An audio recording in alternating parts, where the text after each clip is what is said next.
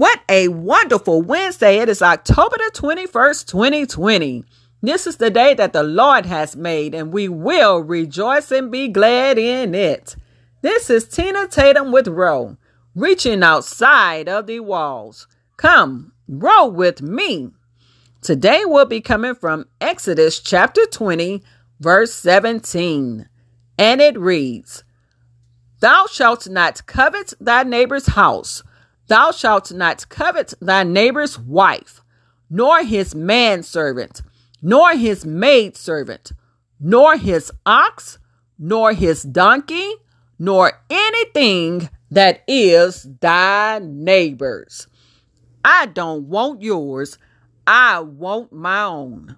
Now, covet means to yearn, to possess, or have something, a desire, a crave, to desire wrongfully, strongly want what someone else has.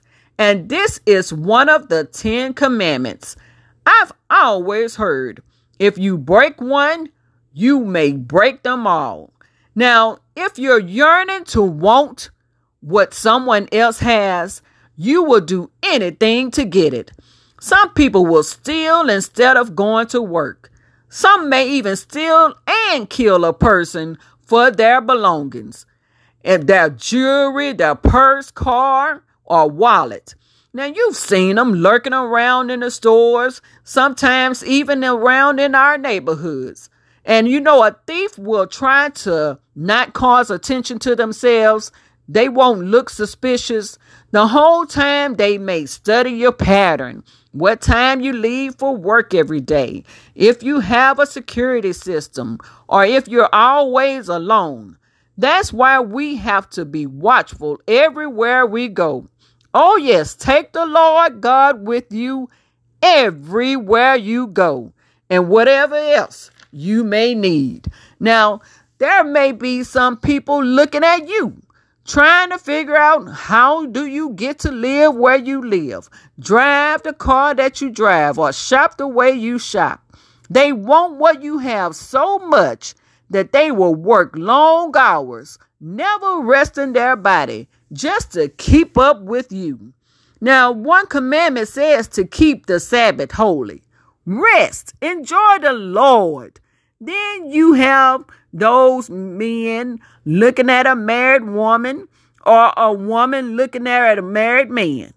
You broke another commandment. See, I said you break one, you break them all.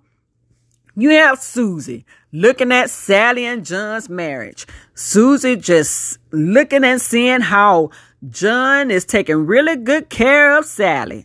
Susie get that wrongful desire for John. She's committing adultery in her heart. Susie needs to move around before Sally break a commandment on her own. Now, if Susie stay in God's word, Susie wouldn't want John. She will want her own.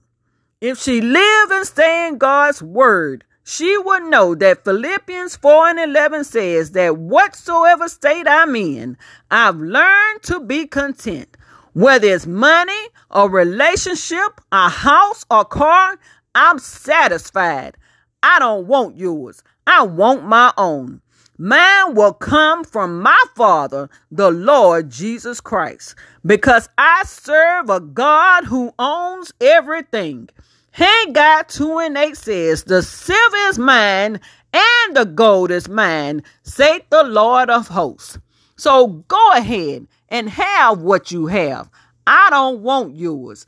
I don't even know how you even got it anyway. I want my own. I want what God has for me and nothing more. So don't desire what others have, but do as Psalm 37 and 4 says Delight yourself in the Lord, and He will give you the desires of your heart. Be blessed and have a wonderful Wednesday.